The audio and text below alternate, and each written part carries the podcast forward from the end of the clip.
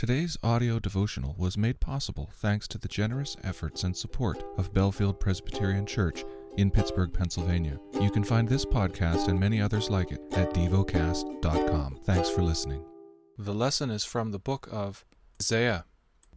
Chapter 22, the Oracle Concerning the Valley of Vision. What do you mean that you have gone up, all of you, to the housetops, you who are full of shoutings, tumultuous city, exultant town? Your slain are not slain with the sword or dead in battle. All your leaders have fled together. Without the bow they were captured. All of you who were found were captured, though they had fled far away. Therefore I said, look away from me. Let me weep bitter tears. Do not labor to comfort me concerning the destruction of the daughter of my people. For the Lord God of hosts has a day of tumult and trampling and confusion in the valley of vision, a battering down of walls, and a shouting to the mountains. And Elam bore the quiver, with chariots and horsemen, and Kir uncovered the shield. Your choicest valleys were full of chariots, and the horsemen took their stand at the gates. He has taken away the covering of Judah. In that day you looked to the weapons of the house of the forest, and you saw that the breaches of the city of David were many. You collected the waters of the lower pool, and you counted the houses of Jerusalem, and you broke down the houses to fortify the wall. You made a reservoir between the two walls for the water of the old pool, but you did not look to him who did it, or see him who planned it long ago.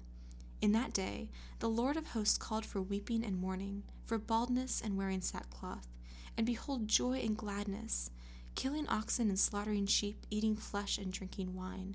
Let us eat and drink, for tomorrow we die. The Lord of hosts has revealed himself in my ears. Surely this iniquity will not be atoned for until you die, says the Lord of hosts. Thus says the Lord God of hosts, come, go to the steward, to Shebna, who is over the household, and say to him, what have you to do here, and whom have you here, that you have cut out here a tomb for yourself? You who cut out a tomb in the height, and carve a dwelling for yourself in the rock. Behold, the Lord will hurl you away violently, O you strong man. He will seize firm hold on you, and whirl you around, and throw you like a ball into the wide land. There you shall die, and there shall be your glorious chariots, your shame of your master's house. I will thrust you from your office, and you will be pulled down from your station.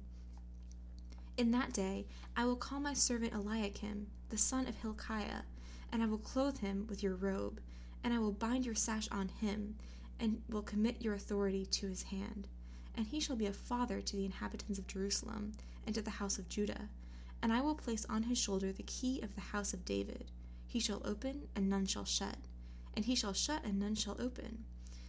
And I will fasten him like a peg in a secure place. And he will become a throne of honor to his father's house. And they will hang on him the whole honor of his father's house, the offspring and the issue, every small vessel, from the cups to all of the flagons.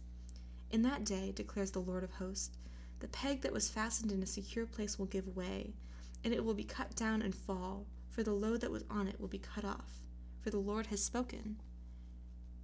Meditate and dwell on what you're paying attention to in God's Word. How has it connected with your heart or mind?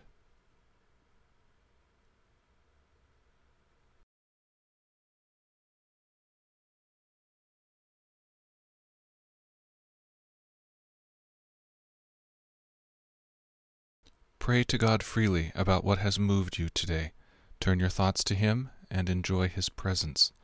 We offer the following as prayer topic suggestions. For those who work in technology. For Africa. Thank you for listening to Devocast.